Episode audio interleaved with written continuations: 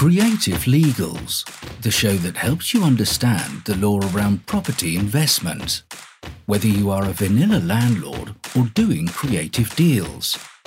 Because what you do not know could cost you. Creative Legals, law for creative deals. Joining us now, your host, Julie Conliffe, the legal diva, successful property investor, and specialist property litigation solicitor. Hey, thank you so very much for joining me again today, where we discuss evictions. So, understanding eviction rules, understanding the eviction process. Um, there's been quite a lot of changes recently. So, I think before we get into the actual technicalities of the eviction rules and the eviction process, I think it would be prudent for us to start by acknowledging where we are and the recent changes to the eviction process. So, so we're in November 2020, and to protect against the um, coronavirus transmission, bailiffs have now been asked not to enforce evictions during uh, the national restrictions in England, which commenced on the 5th of November 2020. So, bailiff action is only allowed in the most serious circumstances. The serious circumstances include things like illegal occupation, antisocial behavior, fraud, domestic abuse um, in social housing, and matters such as those. Um, and the government is actually considering um, whether or not to introduce an exemption for extreme uh, pre COVID rental arrears. Um, so we'll get an update on that in due course, and I'll be sure to keep you updated. So, if we consider lockdown two and these additional restrictions, couple those with the um, Christmas truce, uh, the pause on enforcement of evictions starting in December, um, that then takes us to January, 11th of January. That's when evictions, or indeed the enforcement part of it, uh, through bailiff action will start.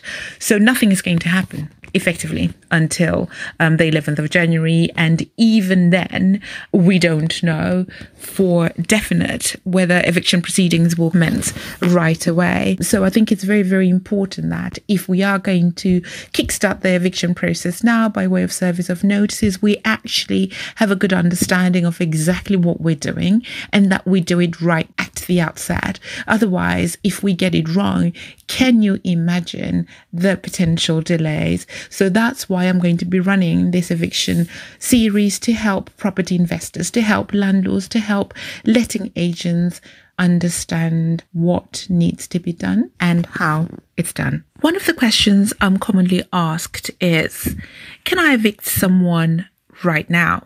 Can I evict my tenant November 2020 lockdown to England, December 2020 lockdown to England? Can I actually evict a tenant right now?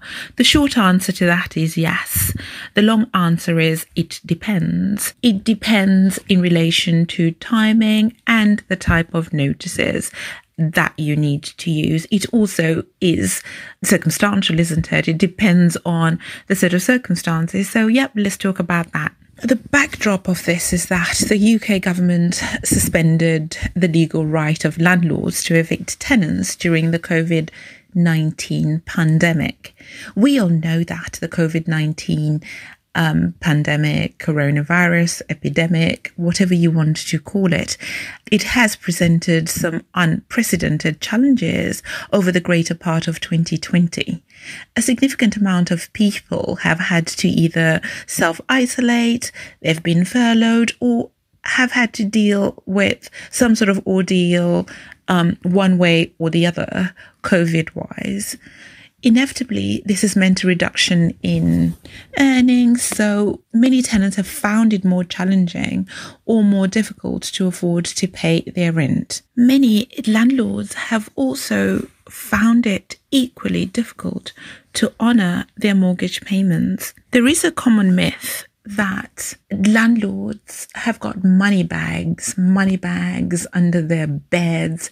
Um, all of a sudden, when you become a landlord, you're Miss Money Bags or Mr. Money Bags. But the reality is, there are many, many landlords out there who are also struggling. Many landlords are having sleepless nights. Many landlords are having, you know, eye bags under their eyes because of the struggles that they are also facing. So, in as much as we appreciate the tenants' struggles, I think we should also acknowledge the struggles that some landlords are actually facing financially, emotionally, and loads of other different ways. These are challenging times, so we must come together and work together. To prevent a rise in homelessness, the UK government announced that tenants could stay in their properties until at least the 20th of September 2020. So evictions were halted up until that date through various moratoriums and extensions. So tenants could not be evicted, but they can be evicted now. And what I'm finding um, is this there have been two distinct camps in terms of non payment of rent. Um, there's been those tenants who have genuinely struggled and, and, have been unable to pay the rent. Then there have been the other tenants who just wouldn't or just won't pay the rent because the option seemed available, the option seems available. So there are those that just won't pay, and then there are those that genuinely can't pay. So it's how do you determine be- between the two? Um, some tenants are on furlough, they've been furloughed on full salaries, but you find that they're actually just not paying the rent. And then, you know, some are genuinely struggling. So, you know, they just perhaps cannot afford to pay the rent. So it's won't pay or can't pay. I've done a separate uh, recording on that, uh, which you're welcome to, to, to, to listen to. But, but the summary of it is the ban was lifted. So now we can proceed uh, with the eviction proceedings. I think realistically, this is more theoretical than practical. Um, some of my clients have served reactivation notices, um, had bailiff's appointments, um, but these have now been rescheduled or cancelled. As I stated earlier, due to the bailiff's moratorium and also the Christmas truce. So that's going to take us to January time around the 11th. So nothing is going to happen this side of Christmas. As a landlord, property investor, letting agent, there is nothing to preclude you from commencing or indeed continuing the eviction process. The likelihood of you getting your property back this year is next to nothing. You're not likely to get your property back. That's that.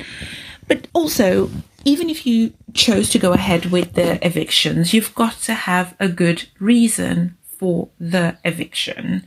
So a good reason could be that the tenant is not paying rent. Whilst this is a legitimate reason for an eviction, we also need to be mindful of, you know, the COVID season and the fact that tenants, or at least some of them, are struggling um, financially. So my recommendation is negotiation. Try and negotiate with the tenant Try and find a middle ground if at all possible, and always use evictions as the last resort. Use evictions as a weapon of last resort. Again, I discussed this um, in a separate recording. Um, so, a good reason for eviction could also be a tenant's violation of the terms of the tenancy. So, the tenancy agreement that your tenant signed at the outset of the tenancy is a legally binding document. Breaching the terms of that agreement could warrant eviction. So, rental arrears, good reason. Tenant's violation of tenancy terms, good reason. Another good reason could be that perhaps the tenant has caused damage to the property. Accidents happen, we know that. But we also must be accountable for our actions. The damage referred to here is normally reckless property damage, criminal property damage, intentional property damage, you know, something that falls along those particular lines. This could be caused by irresponsible decision making or perhaps, you know, an absence of common sense. Common sense does go for a walk sometimes. Uh, anyway, property damage is a breach of contractual terms and could be a good reason for the eviction. The law doesn't actually require you to have a reason for the eviction, good reason or otherwise. That is the current set of circumstances. So you are allowed to take your property back just because you want it back. It is your property after all. I think that's reasonable, don't you? But other people don't actually think so. Running this uh, removal campaign of the Section 21 landlord's right to evict a tenant, they're saying that, you know, the Section 21 should be abolished. And I, you know, I've got feelings about that. I'm quite passionate about that because I think that letting a property can be likened to letting someone borrow um, or use an item that you own. Um, so the item belongs to you and you let, you let someone else use it for a defined period of time for a fee. So you're letting somebody use your house. They pay you a fee by way of rental. Yeah. So it's a bit like borrowing a book from the library based on a membership. Well, look, I'm not taking, you know, property investment lightly. I'm not taking renting a property lightly. I'm mindful of the fact that this is somebody's home. So I get that. But run with me um, uh, with this analogy. So you borrow a book from the library based on, you know, a membership fee. You know that you've got to give the book back um, when the time is due. So here you let a property to someone. Someone uses your property. They pay rent on it and it's for an agreed period of time. So it's for six months, it's for 12 months, and they know that they have to give it back. So they've got to return the book back to the library. They've got to give the property back to you because that is what has been contractually agreed you know, as part of the deal, as part of the membership, as part of the rental uh, agreement. So the librarian doesn't actually have to start giving you detailed reasoning as to why you should give the book back. You borrowed the book. You know you ought to give it back. So, you know, give the book back. You were renting a property. The landlord now wants the property back. So why not give it back? Why do you have to give all these detailed reasons? Why do you have to have grounds to take back your property? You know, you knew you were borrowing a book, you knew you were renting a property. It's time to give it back. So just, you know, do it. Give it back. You know, find another property. That's how I look at it. Why then does a landlord have to expend a lot of money in court, legal fees, court proceedings, possession proceedings? To try to get a property that he owns back and allowed you to live in it. I've rented properties and I've had to, you know, let them go and move on. So this abolition of Section 21 notices, I personally don't agree with it. I just think that a landlord is entitled to have their property when they need it, when they want it they don't have to beg you to get the property back. They don't have to find detailed reasoning and have a solicitor, you know, draft pleadings just to try to plead to get their property back. Anyway, I don't even know how we were sidelined to talk about that, but it's an issue um, that is close to my heart. I value tenants, and I think that you know we should all value tenants because as as property investors, as landlords, um, tenants are important. You know, tenants are they they're your business really because if you buy to let, you need somebody to be able to let the property to, and that is a tenant. So you know, tenants are very very important to to to to us. There's no doubt about that. But I also think that you know the whole whole landlord tenant relationship has to be fair. If somebody wants their property, then they ought to be allowed to get it back. That's that. Side note over, let's get back to the eviction process. Um, so you can now evict a tenant. You need to have, um, you know, a, a, a, good reason. Legally, you know, you, you you're not forced to, um, but but in my view, um, it's it's a good idea to. So that is section 21 eviction route where you can evict a tenant. Currently, it is permissible, um, without giving a, a very very um good reason, indeed, without giving any reason. You don't need any grounds to rely on Section 21 eviction route. So that's that. So, whilst you don't have to actually have a good reason or give a good reason, having a reason will determine the route you take eviction wise because you can utilize the Section 21 route or you can utilize the Section 8 route. Um, S- Section 8 gives you quite a lot of grounds, quite a lot of legal reasons um, to enable you to evict a tenant. For example, if your tenant is in rental arrears, you may want to seek possession of the property using a Section 8 notice. In using a Section 8 notice, you'll be required to set out certain grounds for evicting the tenant. This is pursuant to uh, Schedule 2 of the Housing Act. Um, so your tenant agreement will need to have a provision in this regard, just watch out for a separate recording on tenancy agreements and what must be contained um, in a tenancy agreement. So, if you're using the rental arrears route, if your tenant is in rent or arrears or rent arrears, uh, there are three primary grounds that you can rely on on a Section 8 notice. So, the first ground is ground 8. This ground requires that both at the date of service of the Section 8 notice and at the date of the hearing, if rent is payable weekly or fortnightly, at least eight weeks' rent remains unpaid. If rent is payable monthly, at least two months' worth of rental arrears are subsisting. If rent is payable quarterly, at least one month's quarter's rent is more than three months in arrears. If rent is payable annually, yearly, at least three months' rent is more than three months in arrears. So, just to repeat that, if you are seeking to rely on ground eight based on rent arrears, you need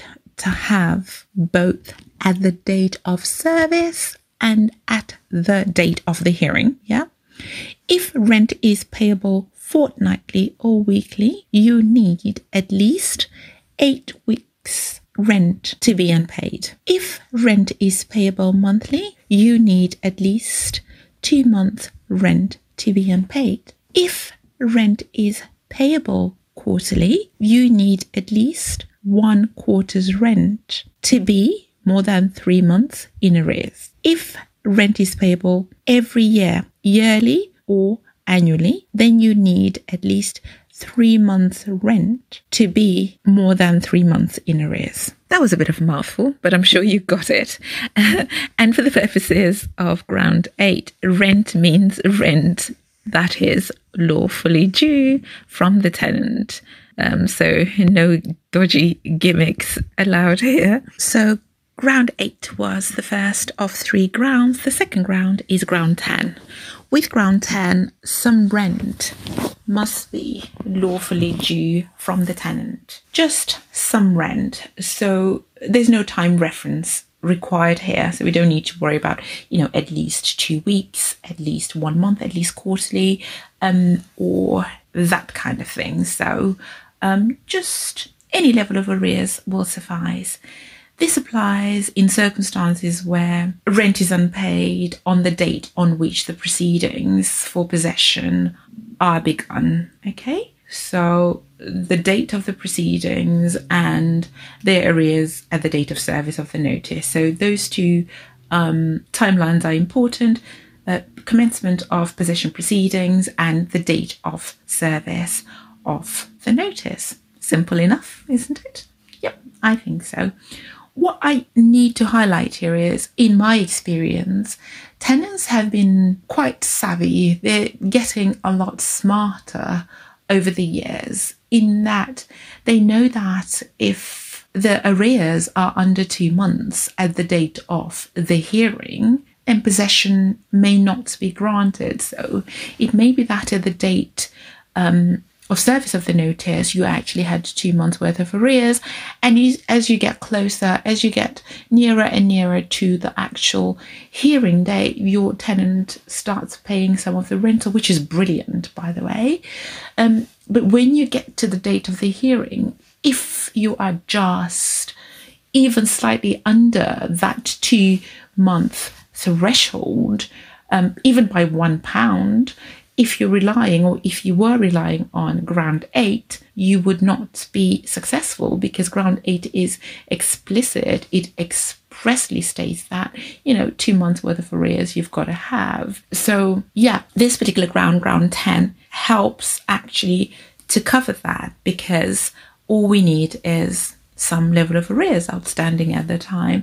So that's why I always say to my clients if you're pleading ground eight, you also need to have ground 10 in your back pocket and ground 11. So ground 11 is the third ground, uh, which is used, or which I would also recommend when it comes to rent arrears evictions. Ground 11 applies uh, whether or not there are any arrears uh, on the date on which the proceedings for possession are began. So, yeah, this is a bonus one. The requirement is simply that the tenant has persistently delayed in paying rent when rent has been lawfully due. So let's just say you've got a, a tenant whose rent payment date is the 10th of every month and the tenant has over a period of um, time been paying rent sporadically, like maybe on the 11th of the month and then the 16th and the 18th, or whatever date of their choosing, really, um, you may be able to rely on this particular ground. So, yeah, these are the three primary eviction grounds to rely on for your Section 8 rental arrears notices. Some important points to note about Section 8 notices.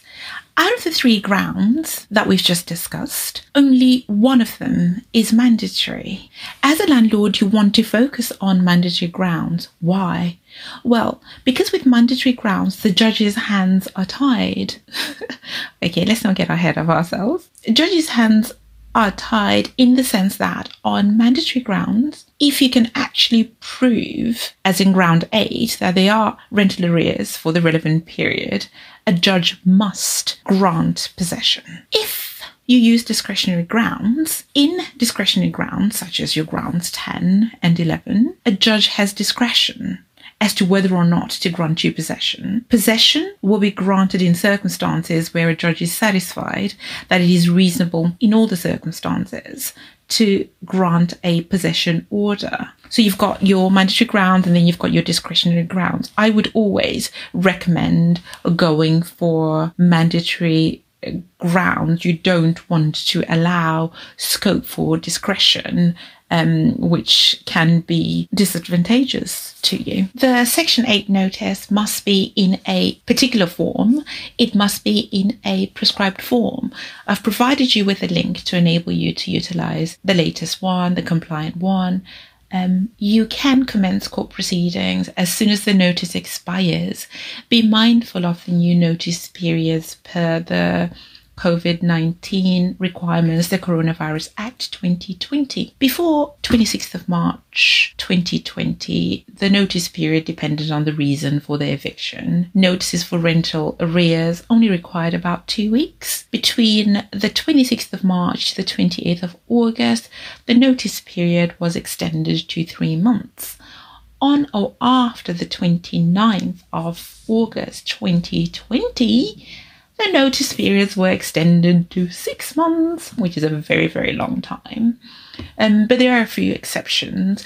With your Section 8 notices, particularly the rent arrears, which is what we're focusing on right now, if your tenant has six months or more uh, worth of arrears, then that could be expedited by way of four weeks' notice. So I discuss eviction grounds and I also discuss notice periods in a different recording. So be sure to look out for that. The Section 8 notice is valid for 12 months. So if you don't start court action within that 12 month period, the notice will expire and you don't want that. So use it or lose it. So that's that with uh, Section 8 and a Section 21 notice. The period has been extended as well to 12 months. So the Section 21 notice is valid for 12 months. If you don't start action within that period of time, the notice will expire. Again, use it or lose it. Literally is that simple. So now with your Section 21 notices, we've already established that you don't actually need to set out any specific grounds, so there aren't any um, grounds required when it comes to Section 21 notices. So you can use a Section 21 notice to evict your tenants either after expiration of the fixed term if it's a written contract and i would encourage you to have a written contract there really isn't a requirement in law to have a written tenancy but in my experience um, as a solicitor who's done this for over 15 years, I would say that it's it's important. Um, it's actually almost crucial to have a tenancy agreement because it sets out um, the terms of the agreement between the parties. So yeah, let's get it done. So you can use the Section 21 notice to evict your tenants during a periodic tenancy. So that is a tenancy with no fixed end date, commonly referred to as a periodic tenancy. So you can use your Section 21 um, eviction notice in both those circumstances. Um, there are specific prohibitions on using a Section 21 notice in England. You can't use a Section 21 notice if it's less than three months from the tenancy commencement date. So um, the tenancy start date is important. You cannot evict a tenant within four months of that particular date. That's point number one. And then point number two, you cannot evict a tenant in a property categorized as a HMO, a house in multiple occupation, if you don't have a HMO license. So if you're going to let out single rooms and your property is classified as a um, house in multiple occupation, then you really need a HMO license. And I know that there are quite a lot of people who do rent to rent training and then they start their landlording journey uh, based on the training that they've got. Some of the training is amazing, some is perhaps not as amazing, but that's another story for another day. So, if you are a rent to rent landlord doing um, letting out single rooms and the property is classified as a HMO, you also need to get a HMO license like all other landlords would be required um, to do. So this applies to vanilla landlords, it applies to rent to rent landlords, and it also applies to lease option landlords. Um, and if you need help, our details are at the bottom of the screen somewhere. Feel free to contact us and we'll be more than happy to advise you in that regard. So you cannot use a section 21 notice if the tenancy started post the 1st um, of April 2007 and you have failed to protect the tenant's deposit. You cannot use a Section 21 notice if a tenancy started post October 2015 and you've not used the correct prescribed eviction form for the notice, and the form is Form 6A, which we've got for you on our website, and the link is somewhere on the screen or in the comments. You're also prohibited from using a Section 21 notice in circumstances where the council has served an improvement notice on the property within the last six months, actually. So, yeah, if the council served an improvement notice within a period of six months, regrettably, you won't be able to rely on a section 21 notice. Um, that also is the case where the council served a notice um, requiring you to carry out emergency works on the property, um, and that's within a period of six months as well. If that's happened, then you won't be able to rely on a section 21 notice. And we've also got the Tenant Fees Act of 2019. If you've not refunded any unlawful monies collected um, in accordance with that act, then you won't be able to rely on the Section 21 eviction route. Um, I will set out in detail the regulations and the rules and the requirements under the Tenant Fees Act. Um, but in summary, as a landlord, you cannot require a, a tenant or anyone acting on behalf of the tenant guaranteeing the rent. You can't require those people to make particular payments in connection with the tenancy. So you can't ask them to enter into a contract with a third party or make a loan in connection with a tenancy. The only payments that you're allowed to charge in connection with the tenancy are things such as the rent, a refundable tenancy deposit, which will be capped at no more than five weeks rent where the annual rent is less than £50,000 or six weeks rent where the total annual rent is over the 50,000 uh, threshold. You also are allowed to collect a refundable holding deposit like a reservation fee and that is capped at less than um, one week's rent actually capped at one week's rent so that's the maximum that you can take as a holding deposit. And you're also allowed to make um, some payments to change uh, the tenancy terms um, if requested by the tenant. Again, the maximum that you can charge here is normally £50. Um, if it's a higher fee that you charge, you have to evidence that that particular charge, that particular fee is reasonable in all the circumstances. You're also allowed to charge payments associated with early termination of a tenancy. Thus, if the tenant requested the early uh, termination of the tenancy. There are also some uh, payments that are allowed in relation to utilities, such as your TV license, council tax, and communication services, and a default fee for late payment of rent or replacement of a lost key, security fob. You're allowed to charge for those. Uh, anything else that's out of that will be called a prohibited uh, payment and you won't be able to uh, rely on section 21 unless if you've repaid any of those prohibited payments that were made. A gas safety certificate is also important um, for you as a landlord to provide to your tenant. And if you fail to provide a gas safety certificate, if gas is installed at the property, then you won't be able to rely on a Section 21 notice. That was quite a lot, wasn't it? Yeah, I thought so. So we'll we'll do a separate um, recording for that. But today's recording is just to give you an overview of the whole eviction process. So ordinarily, Section 21 notices required you to give two months' notice, but we all know, similar to what we discussed on the Section 8 side of things, things have also changed. Section 21 notice wise during um, the COVID 19 period, and as a result of the new statutory instruments implemented to help. So, because of that, we now need to give a longer notice period.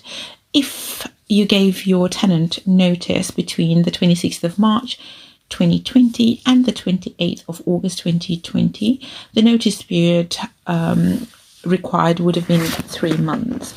If the notice was given post the 28th of August 2020, then the notice period would be six months. In England, the rules are different um, in other parts of the country. And you may need to give a longer notice period if you have a contractual periodic tenancy um, this is a fixed term tenancy that has ended but included a clause to continue as a periodic tenancy. Uh, the amount of notice must be the same as the rental period. So, uh, if this is more than two months, for example, if your tenant pays rent every three months, then you must give three months' notice. The important thing to consider here is if you give your tenant's notice, that could be a section 8, that could be a section 21, that could be a notice to quit if you're dealing with your common law um, tenancies, whatever notice you give.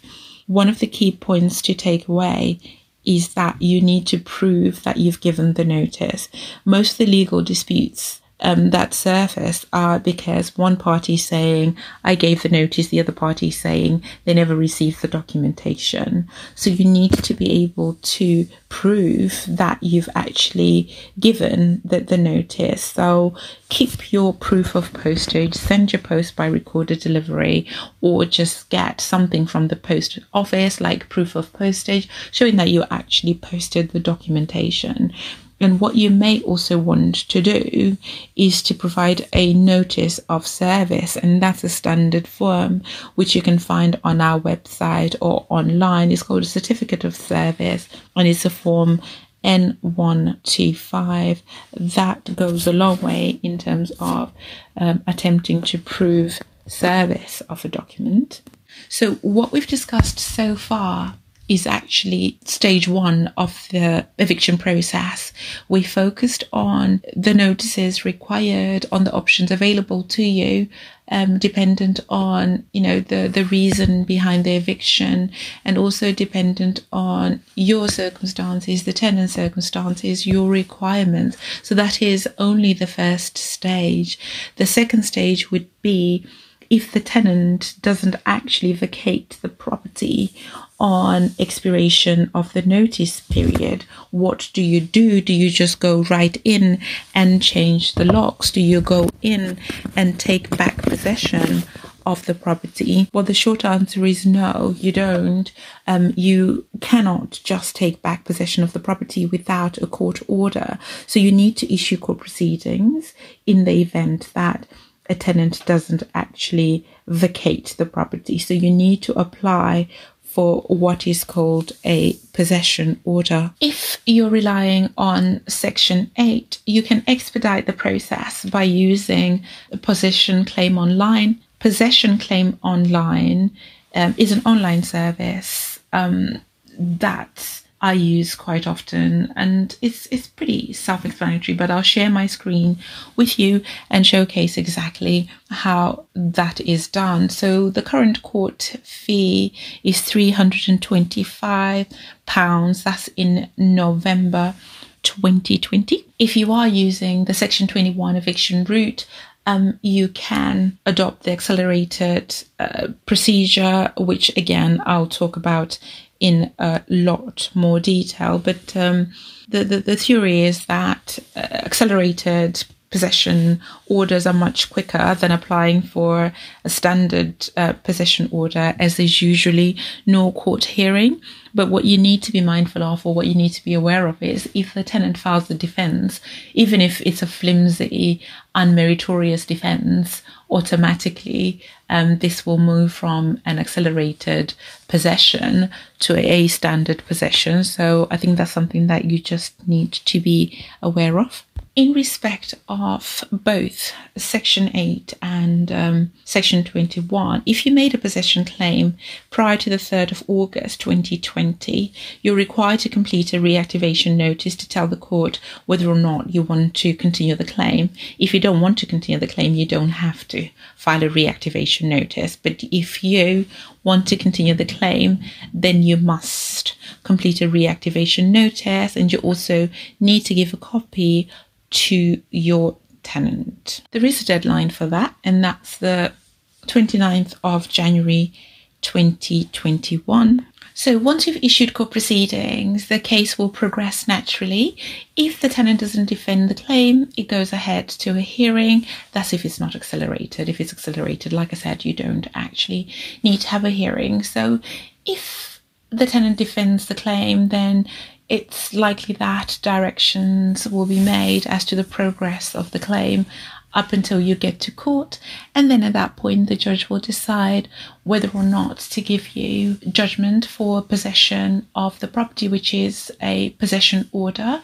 Even after receiving the possession order, you still cannot go ahead and simply change the locks. You have to wait for the last part of the process, which is where you apply for your possession warrant, your warrant uh, for possession, your warrant of possession. You that is commonly referred to as the bailiff application. Then you get your bailiffs, and they're the ones who are authorized to formally evict your tenants, and you'll have a locksmith there to change the lock. So that's the only time or that's the part of the transaction where you can lawfully change the locks. Anything else done prior to that could amount to an unlawful eviction. I hope that helped give you an overview of the eviction process.